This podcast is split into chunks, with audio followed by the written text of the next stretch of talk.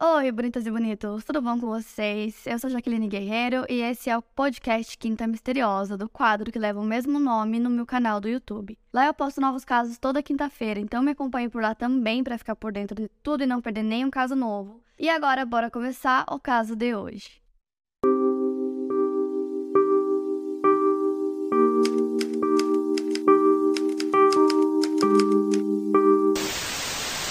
Christopher Bernard Walder nasceu em 13 de março de 1945 em Sydney, na Austrália. Ele era o filho mais velho e seu pai era um policial da Marinha norte-americana e sua mãe uma mulher australiana. No dia de seu nascimento, o Christopher passou por uma experiência de quase morte, mas os médicos conseguiram salvá-lo. Ele ficou tão perto da morte que um padre chegou a ser chamado para realizar os ritos finais que acontecem antes de uma pessoa falecer.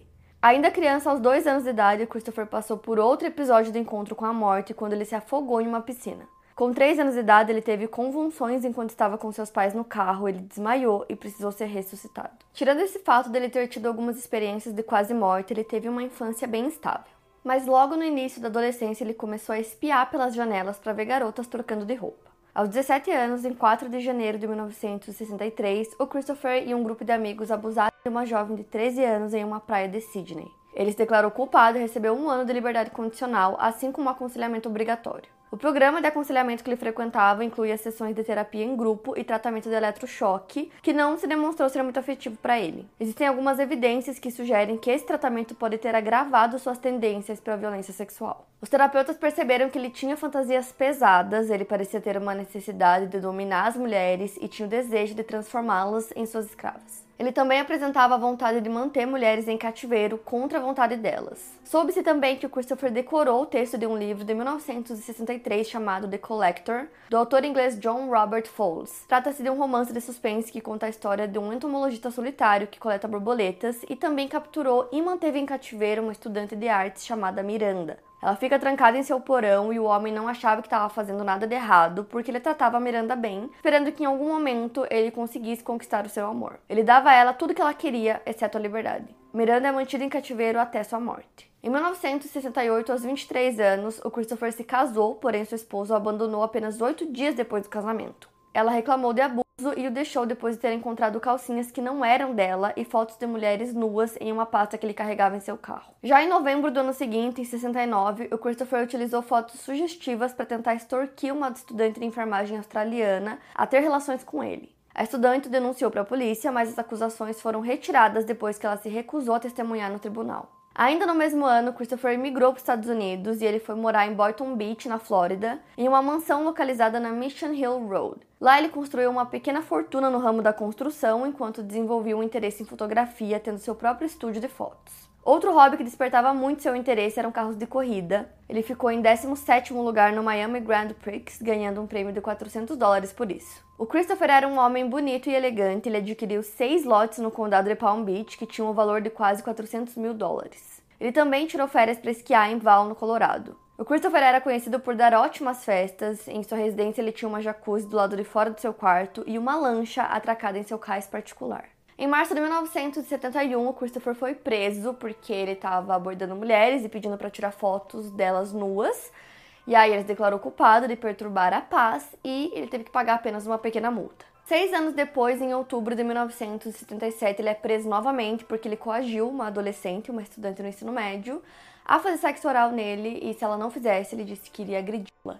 No tribunal, ele foi perguntado se ele era são o suficiente para ser julgado e ele respondeu que ele se tocava duas vezes por semana com a imagem mental de estar abusando de uma garota, o que por si só já é extremamente preocupante. Ele também falou que ele achava que o que ele tinha feito à garota não era errado, depois, o Christopher foi examinado por um médico que disse que não seria seguro mantê-lo em um ambiente que não tivesse estruturas para recebê-lo, e um psiquiatra recomendou que ele fizesse tratamento supervisionado. Ele tentou fazer com que o advogado dele conseguisse um acordo, mas ele acabou indo a julgamento.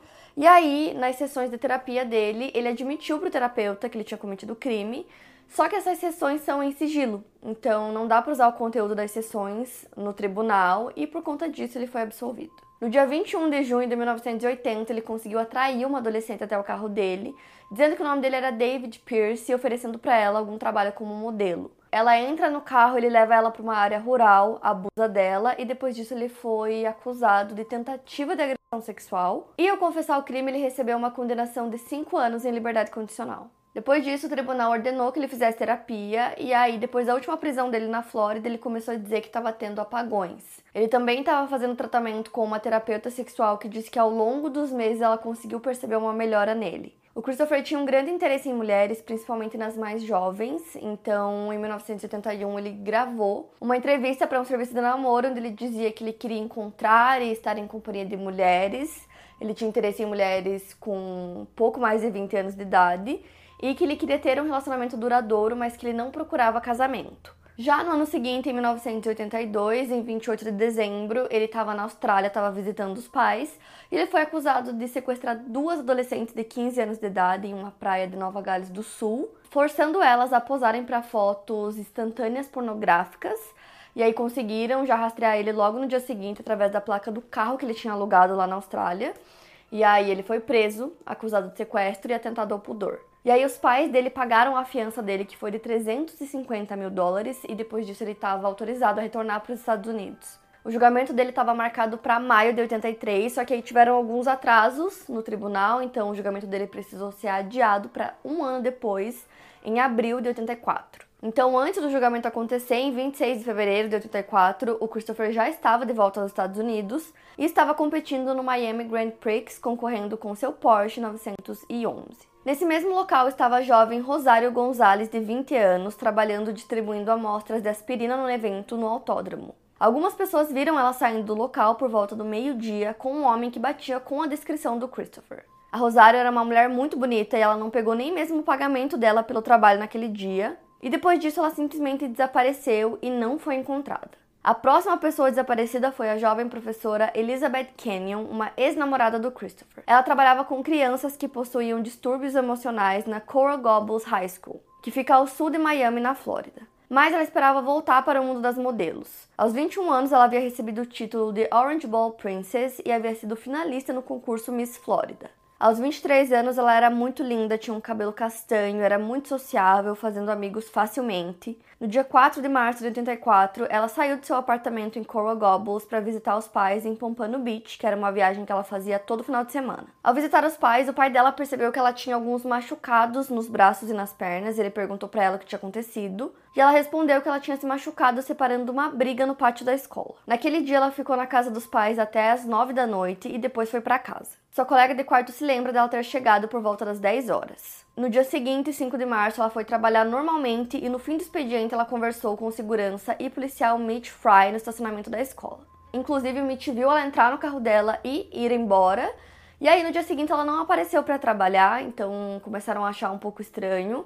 Decidiram ligar, né? O Mitch mesmo, na verdade, ligou para casa dela, conversou com a colega de quarto dela, que respondeu que ela não tinha nem voltado para casa no dia anterior e que ela não tinha avisado para onde ela ia, o que ela ia fazer. Só que a Elizabeth não tinha esse perfil de pessoa que simplesmente decidia fazer as coisas, não avisava para ninguém, então ela sempre contava onde ela estava, o que ela ia fazer.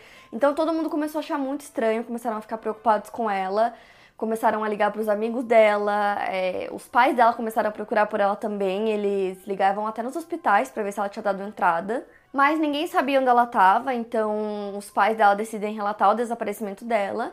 Só que alguns dias começam a passar e nada acontece, ninguém tinha nenhuma resposta do que tinha acontecido com ela, então o pai dela decide contratar um investigador particular. O nome dele era Kenneth Whittaker e rapidamente ele descobriu que Elizabeth tinha alguns homens na vida dela e alguns deles pareciam ser possíveis suspeitos. Então, o primeiro era um alemão com quem ela tinha jantado recentemente, o segundo era um homem que ela já tinha tido uma relação, tinha terminado essa relação, mas tinha voltado a se encontrar com ele, e o terceiro era um ex-namorado que no caso era o Christopher e às vezes ela saía para jantar com ele. Inclusive, ela tinha contado sobre o Christopher pro pai dela. Ela disse que no primeiro encontro que eles tiveram, ele foi um cavalheiro e que pouco tempo depois ele pediu ela em casamento, mas que ela não aceitou porque ela achava que era muito nova. Ela tinha 17 anos na época.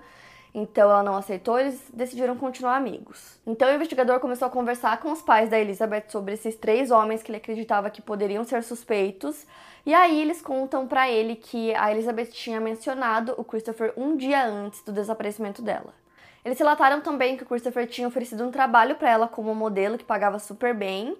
Então o investigador foi atrás do Christopher para conversar com ele e ele respondeu que fazia mais de um mês que ele não via a Elizabeth. E já os outros dois homens, eles não pareciam suspeitos viáveis. E parecia que a investigação tinha estagnado até que um outro ex-namorado da Elizabeth mostra uma foto dela em um posto.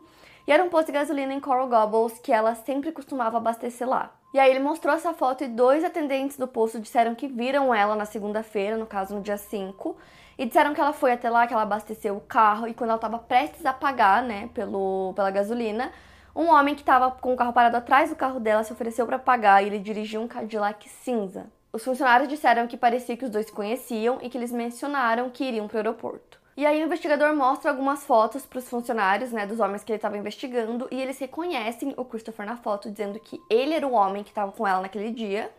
Depois disso, o investigador vai até o aeroporto de Miami. Lá ele encontra o carro da Elizabeth, mas não encontra ela nem sinal dela. Com isso, o pai da Elizabeth resolve ir até a casa do Christopher para conversar com ele, confrontar ele. Só que ele chega lá e não encontra ninguém, não consegue falar com ele, então ele decide pedir para o investigador ir até a polícia e relatar né, as suspeitas que eles estavam tendo.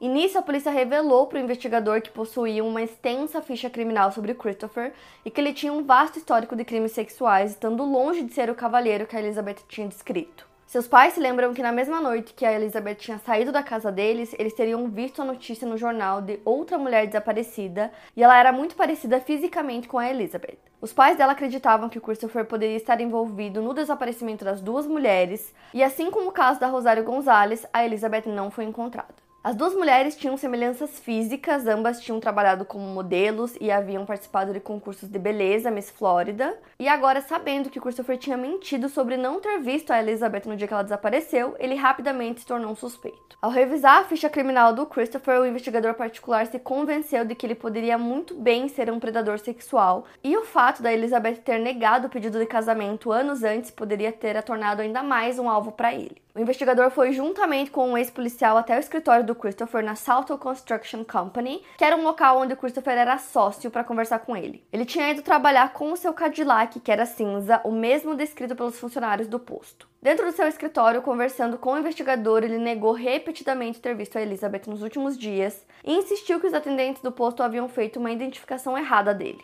E aí ele resolveu trazer sua secretária para dentro da sala para ela confirmar o seu paradeiro, mas isso acabou sendo um erro da parte dele. Quando os investigadores falaram para ela que estavam procurando pela Elizabeth Canyon, ela respondeu entre aspas: "Sim, a garota que teve o carro encontrado no aeroporto". Mas ninguém tinha mencionado um aeroporto e o fato da polícia ter encontrado o carro não tinha vindo a público ainda. A secretária pareceu confusa e perguntou para Christopher se essa não era a informação que ele havia dado a ela. Ele foi rápido em sua resposta, dizendo que a mãe da Elizabeth havia dito isso a ele, algo que ela negou posteriormente. Nessa mesma época, a polícia descobriu que o Christopher conhecia Rosário, e essa informação os instigou a fazer uma grande investigação por todo o condado, procurando e seguindo inúmeras pistas e dicas. Mas muitas vezes essas informações eram becos sem saída. Nesse ponto, o investigador particular falou para a polícia que o Christopher era um suspeito no caso do desaparecimento da Elizabeth. E esses desaparecimentos se tornaram um assunto mais importante com detetives da Metro-Dade sendo envolvidos na investigação do desaparecimento da Elizabeth, com a possibilidade do mesmo suspeito ter sequestrado duas vítimas no período de uma semana. Eles divulgaram informações nos jornais na esperança de conseguir a ajuda do público. No dia 13 de março, Christopher comemorou seu aniversário de 39 anos e se presenteou com um carro modelo 1973 Chrysler. Nesse momento, a polícia estava construindo uma grande ficha para ele. Apenas três dias depois, o jornal Miami Herald publicou que a polícia estava procurando um corredor de carros de Boynton Beach para falar com a polícia sobre o desaparecimento de duas mulheres. O nome do Christopher não foi divulgado na publicação, mas ele sabia que seria encontrado. No dia 17 de março, ele foi para sua sessão de terapia agendada com a terapeuta que tratava ele por conta dos crimes sexuais, e ela sabia da preferência dele por garotas com cabelos longos e que ele tinha uma fantasia sobre sequestrar e manter uma garota como refém. E aí a terapeuta perguntou para ele se ele sabia alguma coisa sobre a Rosário, e ele olhou nos olhos dela e respondeu que não. Logo depois, ele foi encontrar com o sócio dele e falou para ele: "Eu não vou ser preso". Depois, o Christopher pegou seus pertences, colocou dentro do carro, levou os três cachorros dele para um canil, foi para um banco, tirou uma grande quantia em dinheiro e depois começou a dirigir, saindo da cidade em direção ao norte. No dia seguinte, 18 de março, ele atraiu a Teresa Ferguson, uma jovem de Satellite Beach, Flórida, de 21 anos, para fora de um shopping em Merritt Island, na Flórida. Ela não estava longe de casa e foi vista em várias lojas do shopping naquele dia. Testemunhas viram os dois saindo juntos do local. A Teresa desapareceu e aí o padrasto dela foi procurar ela no shopping, não conseguiu encontrá-la lá, porém encontrou o carro dela no estacionamento. O Christopher assassinou a jovem por estrangulamento e depois ele jogou o corpo dela em um canal próximo do condado de Polk. Apenas uma hora depois da Teresa ser vista pela última vez, o Christopher liga pedindo um caminhão de reboque para retirar o carro dele da areia em uma estrada estadual perto de Canaveral Groves. Ele estava sozinho e disse que tinha se perdido, e aí ele pagou pelo reboque com um cartão de crédito que ele tinha roubado do sócio dele. Apenas dois dias depois, ele abordou uma jovem estudante de 19 anos chamada Linda Grober. Eles estavam em Tallahassee, na Flórida, e aí ele perguntou para ela se ela queria posar para umas fotos que ele pagaria 25 dólares pela hora. Ela negou a oferta e nesse primeiro momento ele não ficou pressionando ela, ele fez alguns elogios dizendo que ela era muito bonita, e aí ok. Passou um tempo, ela estava passeando entre as lojas e ele aborda ela novamente, pedindo de novo se ela queria fazer as fotos. Ela negou várias vezes e aí ela disse que ela morava com duas garotas e que essas colegas de quarto talvez aceitassem posar para as fotos dele. Então ela vai para um telefone público, liga para essas amigas, só que elas não atendem, então ela pede desculpas. O Christopher estava do lado dela esperando. E aí ela fala que deseja boa sorte, né? Pede desculpas por não ter conseguido falar com as amigas. E aí ela se despede dele. Então ele se afasta dela, mas continua observando o que ela vai fazer. Então, um tempo depois, quando ela tá caminhando pro carro dela, ela para ao lado do carro, começa a mexer na bolsa procurando pelas chaves e ela percebe que ele apareceu ali novamente. Então ele fala para ela que na verdade o carro dele está estacionado ao lado do carro dela. E aí ele começou a conversar com ela novamente, dizendo que ele trabalhava com moda, que inclusive ele tinha algumas revistas no porta-mala do carro dele, é, que na capa eram fotos que ele tinha tirado, ele queria mostrar essas revistas para ela, então ele abre o porta-malas e pega uma maleta. E aí ele entrega algumas revistas para ela e ela percebe que ali no meio tinha o um passaporte australiano, então ele dá um soco na boca do estômago dela, ela fica sem ar. E aí ele dá um segundo soco atingindo o rosto dela, então ela começa a cair, ele pega ela e coloca dentro do porta-malas. Depois ele dirigiu até Bainbridge, na Georgia, que era uma viagem de mais ou menos 60 quilômetros. Lá ele parou em um hotel, entrou no hotel com ela, abusou dela várias vezes e também a torturou. Quando ela tentou escapar, ele começou a ameaçá-la, dizendo que se ela tentasse escapar, ele iria matá-la, mas ela tentou mesmo assim, ela conseguiu fugir pro banheiro do quarto, se trancar lá dentro e começou a gritar muito pedindo ajuda, era por volta das 11 horas da noite, e enquanto ela começou a gritar, ele conseguiu reunir as coisas dele e fugir. E aí, um outro hóspede escuta os gritos e começa a sair procurando pela origem dos gritos, e aí no caminho ele vê um homem passando por ele, ele estava carregando uma mala e andando muito rápido. Ele pediu licença e ele tinha um sotaque estrangeiro e correu pro estacionamento. Os gritos da lenda pararam e tinha um outro hóspede também tentando descobrir de onde estavam vindo esses gritos, mas ela conseguiu sair do quarto e ir até a gerência do local. No momento que ela chegou, o gerente ficou em choque quando ele viu o estado dela, porque ela estava enrolada assim num lençol, estava com o cabelo encharcado de sangue, ele percebeu que tinha alguma coisa nos olhos dela, alguma coisa errada.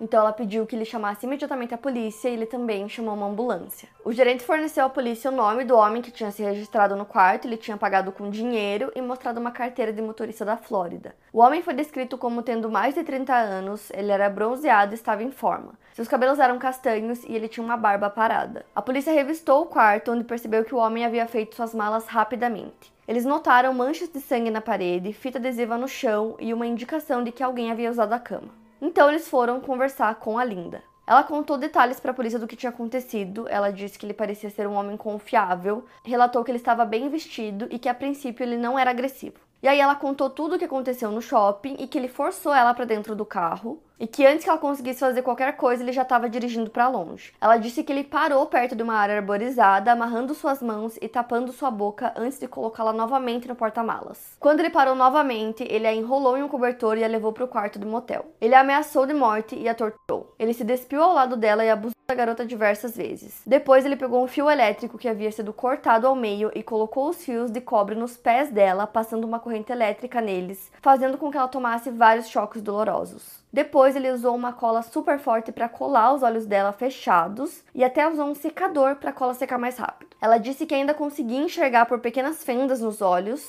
e que durante todo esse tempo ele estava com a TV ligada e que começou a mudar os canais até encontrar um programa de exercícios. Então ele mandou a menina se levantar e dançar para ele. Ela disse que estava com os pés amarrados, mas obedeceu, e que quando ela não fazia algo que ele queria, ele batia nela. Segundo a garota, ele parecia estar hipnotizado pela TV e até parou de prestar atenção nela em algum momento. Ela achou que nesse momento ela conseguiria escapar, então ela foi em direção ao banheiro, ele foi até ela, pegou um secador de cabelo e bateu na cabeça dela. Foi quando ele disse que se ela escapasse, ele iria matá-la. Ela disse que lutou com ele, conseguiu entrar no banheiro, se virou para a parede compartilhada entre os quartos e começou a bater nela e a gritar muito alto.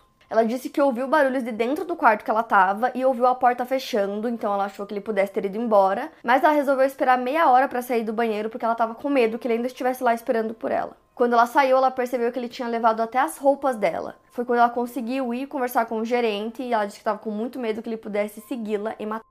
Depois de toda essa história da vítima, o xerife mandou notícias para todos os carros de patrulha procurarem um Chrysler Sedan de cor creme e mandou boletins aos estados vizinhos e mandaram uma notificação ao FBI. No caso, o FBI já estava observando o caso desde que o Christopher ainda estava na Flórida. Inclusive, eles já tinham estabelecido o padrão característico da ação do Christopher.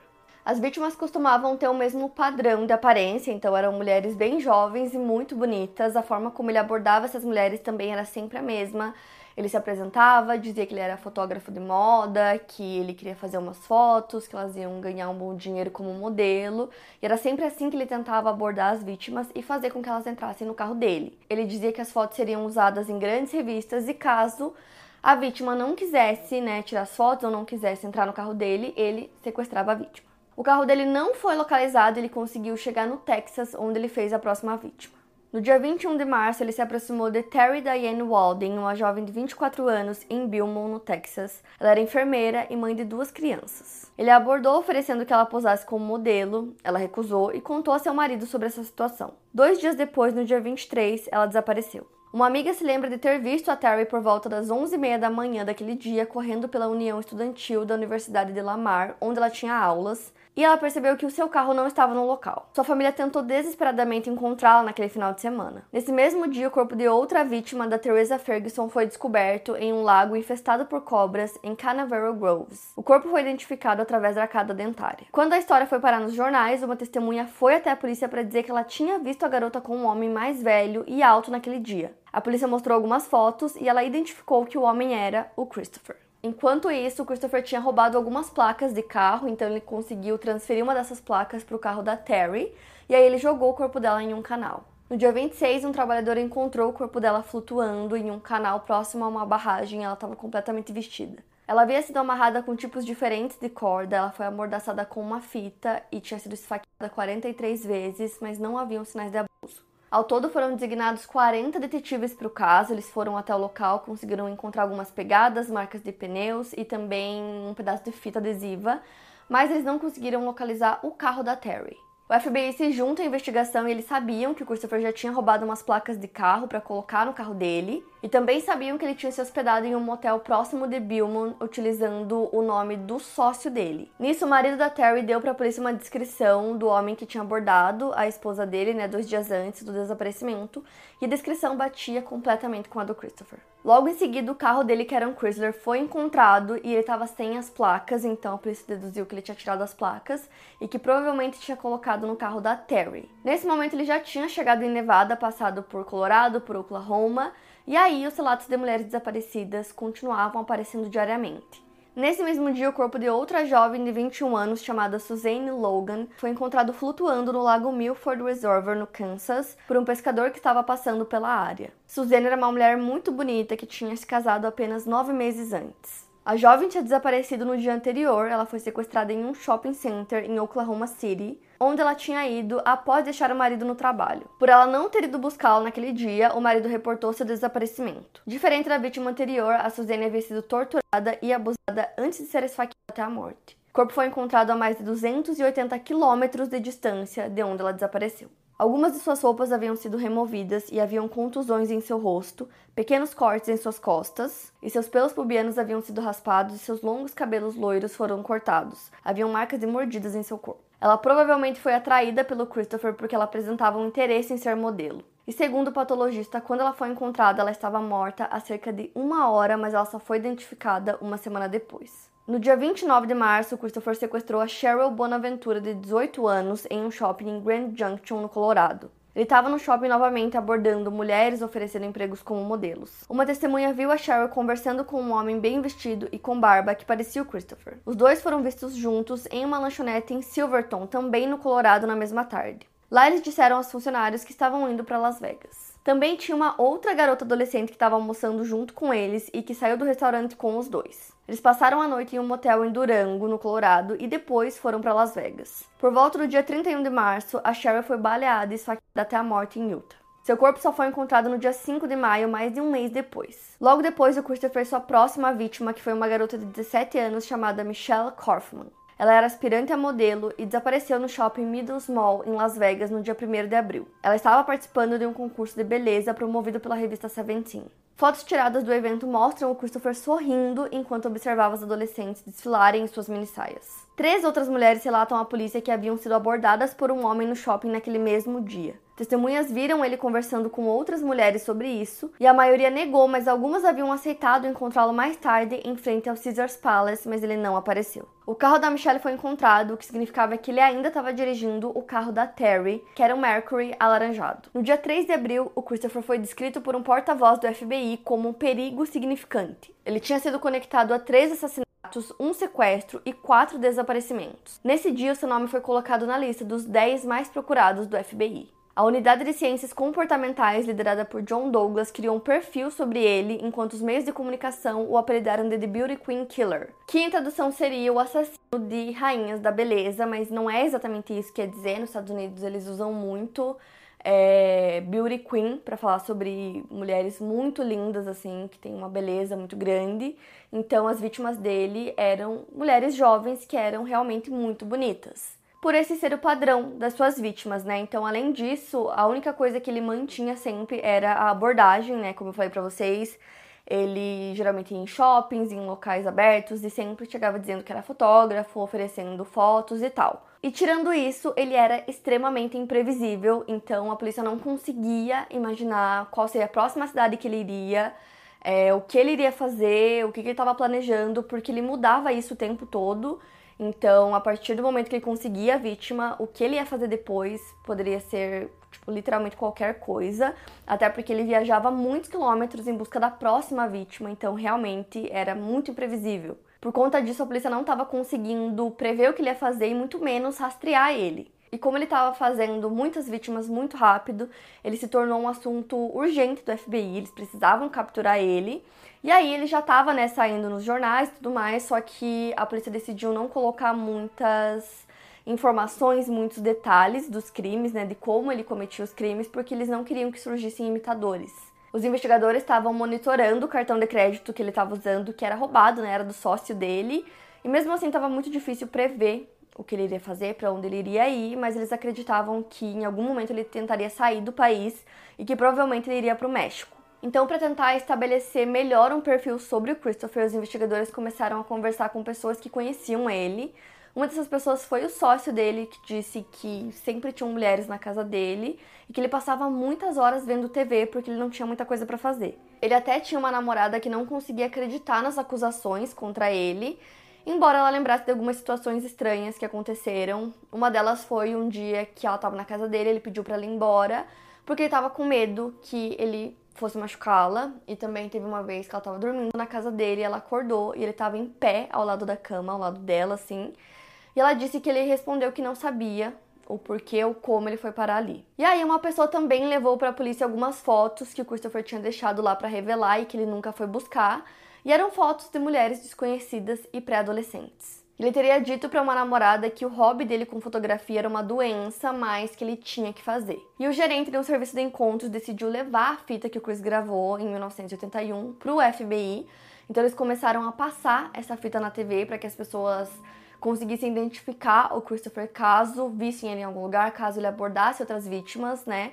Para meio que tentar proteger essas mulheres. Naquele momento, Christopher poderia estar em qualquer lugar e as mulheres que se encaixassem né, no perfil de vítimas dele poderiam ser as próximas. A polícia sabia que ele não pararia até que ele fosse pego. Enquanto isso, Christopher foi para perto de Torrance, na Califórnia, onde ele encontrou uma jovem de 16 anos chamada Tina Marie, que havia acabado de preencher um formulário de emprego em Hickory Farms, ao norte de Torrance, no dia 4 de abril. Ele seguiu a jovem para dentro da loja e, quando ela estava saindo, ele ofereceu 100 dólares para fotografá-la. Ele disse que estava fotografando para um painel publicitário e ela seria vista por várias pessoas. mas que primeiro ele precisava fazer alguns testes. Ela teria posado para algumas fotos para ele e depois ela disse a ele que precisava ir para casa. Para sua surpresa, ele ficou muito bravo, pegou um revólver, colocou na boca dela e disse que seus dias de modelo acabaram. Ele a amarrou e a colocou em seu carro, dirigiu com ela por mais de 320 quilômetros até El Centro, na Califórnia. Lá ele parou em um motel e a levou para um quarto, amarrando ela em uma cama e batendo nela. Mas ele não a matou. Aparentemente ele achava que a Tina era robótica ou manipulável o suficiente para ajudá-lo a atrair novas vítimas. Por isso, ele não a matou e a levou consigo para Taos, no Novo México. Eles se hospedaram no dia 7 de abril e logo que ela sumiu, um relatório de pessoa desaparecida foi feito. Seus familiares e o namorado insistiram que ela não fugiria. Disseram que ela estava em Hickory Farms, mas depois disso ninguém sabia o que tinha acontecido com ela. O gerente da loja identificou o Christopher como o homem que ele viu abordando a jovem. O Christopher começou a ver notícias de jornais sobre ele e seu vídeo passando na TV. Ele sabia que milhões de pessoas saberiam quem ele era. Então, pouco depois, no dia 10 de abril, ele e a Tina retornaram para os Estados Unidos, indo para Gary, Indiana. Lá, a Tina ajudou Christopher a sequestrar uma menina de 16 anos chamada Dawnette Wilt. Ela foi sequestrada em um shopping em Maryville, que fica a poucos quilômetros de Gary. Dessa vez foi a Tina quem abordou a vítima enquanto ela preenchia um formulário para uma loja. Ela interrompeu a garota e se apresentou como Tina Marie Wilder, dizendo que o gerente estava do lado de fora, e o gerente na verdade era o Christopher, que logo depois usou uma arma para forçar a Donette a entrar no carro dele. Depois ele fez a Tina dirigir enquanto ele abusava da vítima. Eles pararam em um hotel em Ohio, onde a Donette foi alvo de mais torturas. Depois eles foram para Rochester, em Nova York, para passar a noite. A Donette foi novamente torturada e violentada. O Christopher ameaçava as jovens de morte caso elas tentassem chamar atenção ou escapar e elas acreditavam nele. Ele tomava cerca de três ou quatro banhos por dia nos hotéis onde eles paravam e mesmo assim elas não tentavam fugir. No dia 12 de abril, depois de ver apelos na TV para o retorno da Tina Marie, ele pegou as meninas e as colocou no carro. Perto de Penny Young, ele levou a Donette para uma floresta onde ele tentou sufocar, mas ela lutou tanto contra ele que ele não conseguiu. Então ele a esfaqueou. Ela fingiu estar morta e na hora que ele saiu e voltou pro carro dele, ela ficou em pé com muito esforço e foi até a rodovia pedir ajuda. Alguém a viu e a levou pro hospital. Ela falou para a polícia que o Christopher estava dirigindo o Mercury Cougar e estava indo pro Canadá. Ele teria dito às garotas que ele não seria pego vivo. Mesmo assim, ele fez mais uma vítima. Ainda no dia 12 de abril, em Victor, Nova York, a Tina traiu a Beth Dodge, de 33 anos, que estava saindo do seu carro, um Pontiac Trans Am, para ir até o carro do Christopher. Ele a forçou a entrar em seu carro e pegou as chaves dela, fazendo a Tina dirigir o carro dela seguindo eles. Ao encontrar um poço de cascalho deserto, ele fez a Beth sair do carro e atirou em suas costas. Ele deixou o corpo dela e o Mercury para trás, levando agora o carro dela. Depois ele levou a Tina para o aeroporto de Boston e chegando lá ele deu dinheiro para ela comprar uma passagem de volta para casa e ele deu dinheiro suficiente para que ela conseguisse pegar um táxi quando ela chegasse lá. E depois ele foi embora, ela quase não saiu viva dessa situação, e aí ela pegou o avião e disse que mesmo quando ela já estava embarcando, ela ainda achava que do nada ela ia morrer com um tiro nas costas. Quando ela chegou em Los Angeles, a primeira coisa que ela fez foi pegar um táxi e pedir para ele levar ela para uma loja de lingerie. Não sei porque ela fez isso. Chegando lá, ela conversou com o gerente e ela disse que o Christopher tinha cortado o cabelo dela bem curto para que ela ficasse parecida com a atriz do Flashdance. Alguns amigos viram a Tina, então decidiram levar ela até a polícia, e aí ela disse para a polícia que o Christopher teria falado para ela, expressado que ele não queria que ela estivesse junto quando ele morresse. No dia 13 de abril, o Christopher tentou sequestrar outra garota, uma jovem de 19 anos chamada Carol Hilbert. Estava na beira da estrada porque o seu carro tinha estragado. Ele parou e ofereceu carona para ela até o posto de gasolina para ela conseguir abastecer. Ela aceitou, mas quando eles estavam passando próximos ao posto e ela insistiu que ele parasse, ele apontou uma arma para ela. E aí, em algum momento, ele precisou diminuir a velocidade do carro e a jovem aproveitou a oportunidade para escapar dele, então ela abriu a porta e pulou para fora. O Christopher se desfez de várias coisas dele, como por exemplo a sua câmera, a sua mala e coisas que ele havia tirado de suas vítimas, e depois ele foi para New Hampshire. Ele parou em um posto de gasolina em Colebrook, que ficava a quase 20 quilômetros da fronteira com o Canadá, e nesse posto ele chamou a atenção de dois policiais, o policial Wayne Fortier e o Leo Jellison. Imediatamente eles reconheceram o Christopher através das descrições do FBI. Os policiais se aproximaram do carro chamando o Christopher pelo nome e ele então tentou alcançar sua pistola dentro do veículo. O policial Leo tentou abordar o Christopher pelas costas, tentando pegar dele o revólver, mas o Christopher acabou disparando duas vezes. A primeira bala atravessou o corpo do Christopher e atingiu o peito do Leo, parando em seu fígado. Já o segundo disparo resultou na morte do Christopher, porque atingiu diretamente o seu coração. Sua morte foi considerada suicídio e o policial se recuperou completamente da sua lesão no fígado. O Christopher morreu no dia 3 de abril e faziam 47 dias que ele havia feito sua primeira vítima conhecida e ele estava fugindo há 26 dias. Alguns dos pertences encontrados com ele foram um revólver, munição, algemas, rolos de fita adesiva, um saco de dormir, o cartão de crédito do seu sócio, corda, um fio elétrico ajustado da forma que ele costumava usar em suas torturas e o livro The Collector. Após seis dias de uma autópsia realizada no Christopher, o Dr. Robert Christie, patologista de New Hampshire, estava encarregado da autópsia, diz ter recebido a ligação de um homem que afirmava representar a Universidade de Harvard. O homem disse que tinha interesse em estudar o cérebro do Christopher para determinar se havia algo que poderia ter desencadeado seus comportamentos. O doutor concordou em doar o órgão caso ele recebesse um pedido por escrito da universidade. Duas semanas depois, ele ainda estava esperando esse pedido e os porta-vozes da Universidade de Harvard negaram que tivessem feito tal pedido. O corpo da Cheryl foi recuperado no dia 3 de maio em Utah, embaixo de uma árvore, com uma ferida de tiro a queima-roupa. Dias depois, no dia 11 de maio, a Michelle Kaufman, que era outra vítima, foi encontrada na Floresta Nacional de Los Angeles, mas ela só foi identificada quase um mês depois, pois seu corpo já estava bem decomposto. O Christopher foi cremado na Flórida, onde ele morava, antes de cometer sua onda de assassinatos.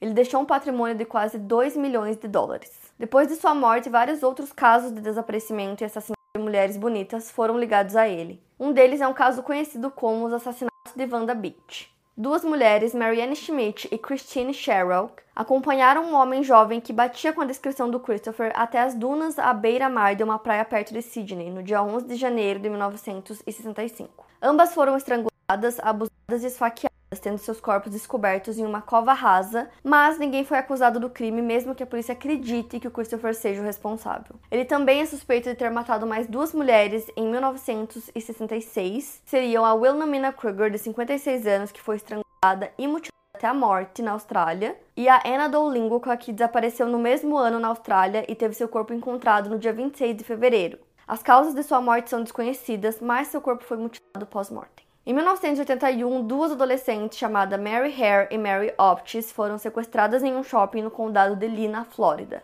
Mary Optis tinha 17 anos e foi sequestrada no dia 16. Mary Hare desapareceu no dia 11 de fevereiro e as duas foram sequestradas no mesmo lugar. O corpo da Mary Hare foi encontrado e ela foi esfaqueada até a morte. Já a Mary Optis nunca foi encontrada. Durante o ano de 1982, restos de esqueletos de mulheres não identificadas foram desenterrados em duas ocasiões diferentes perto de uma propriedade que pertencia ao Christopher. Foi determinado que uma das vítimas estava morta há diversos anos e a segunda havia morrido apenas meses antes. Através de fotos, duas meninas de 10 e 12 anos identificaram o Christopher como o homem que as tirou de um parque em Boynton Beach em junho de 83 e as levou para uma floresta próxima e as forçou a fazer sexo oral nele.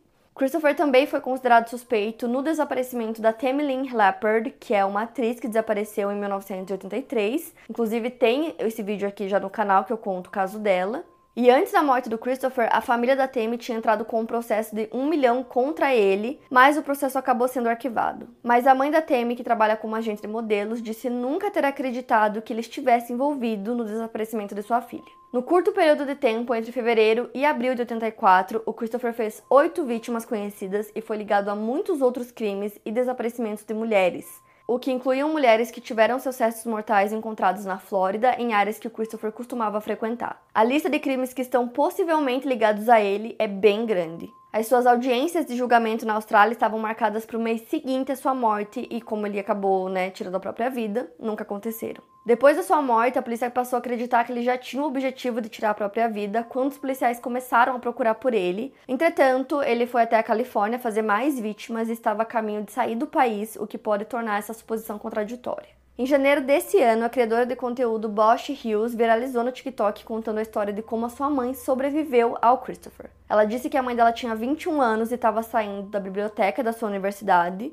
Estava chovendo muito e ela foi abordada por um homem bonito que elogiou seu guarda-chuva de bolinhas. Conforme a conversa se seguiu, o homem comentou que, por ser um estudante de fotografia, ele costumava notar coisas como guarda-chuvas diferentes, que ele tinha um olho para isso. A jovem era loira, tinha lindos olhos azuis e havia sido Miss Springville dois anos antes. Mas ela desconfiou dele, já que ele tinha barba e a universidade que ela frequentava tinha um dress code que não permitia que seus estudantes tivessem barba. Ela disse que o homem se ofereceu para segurar o guarda-chuvas e caminhar com ela até o carro dela, porque ela estava segurando vários livros e que ela não queria aceitar, Mas aí ela disse que o clima da conversa naquele momento seria estranho se ela negasse, então ela aceitou.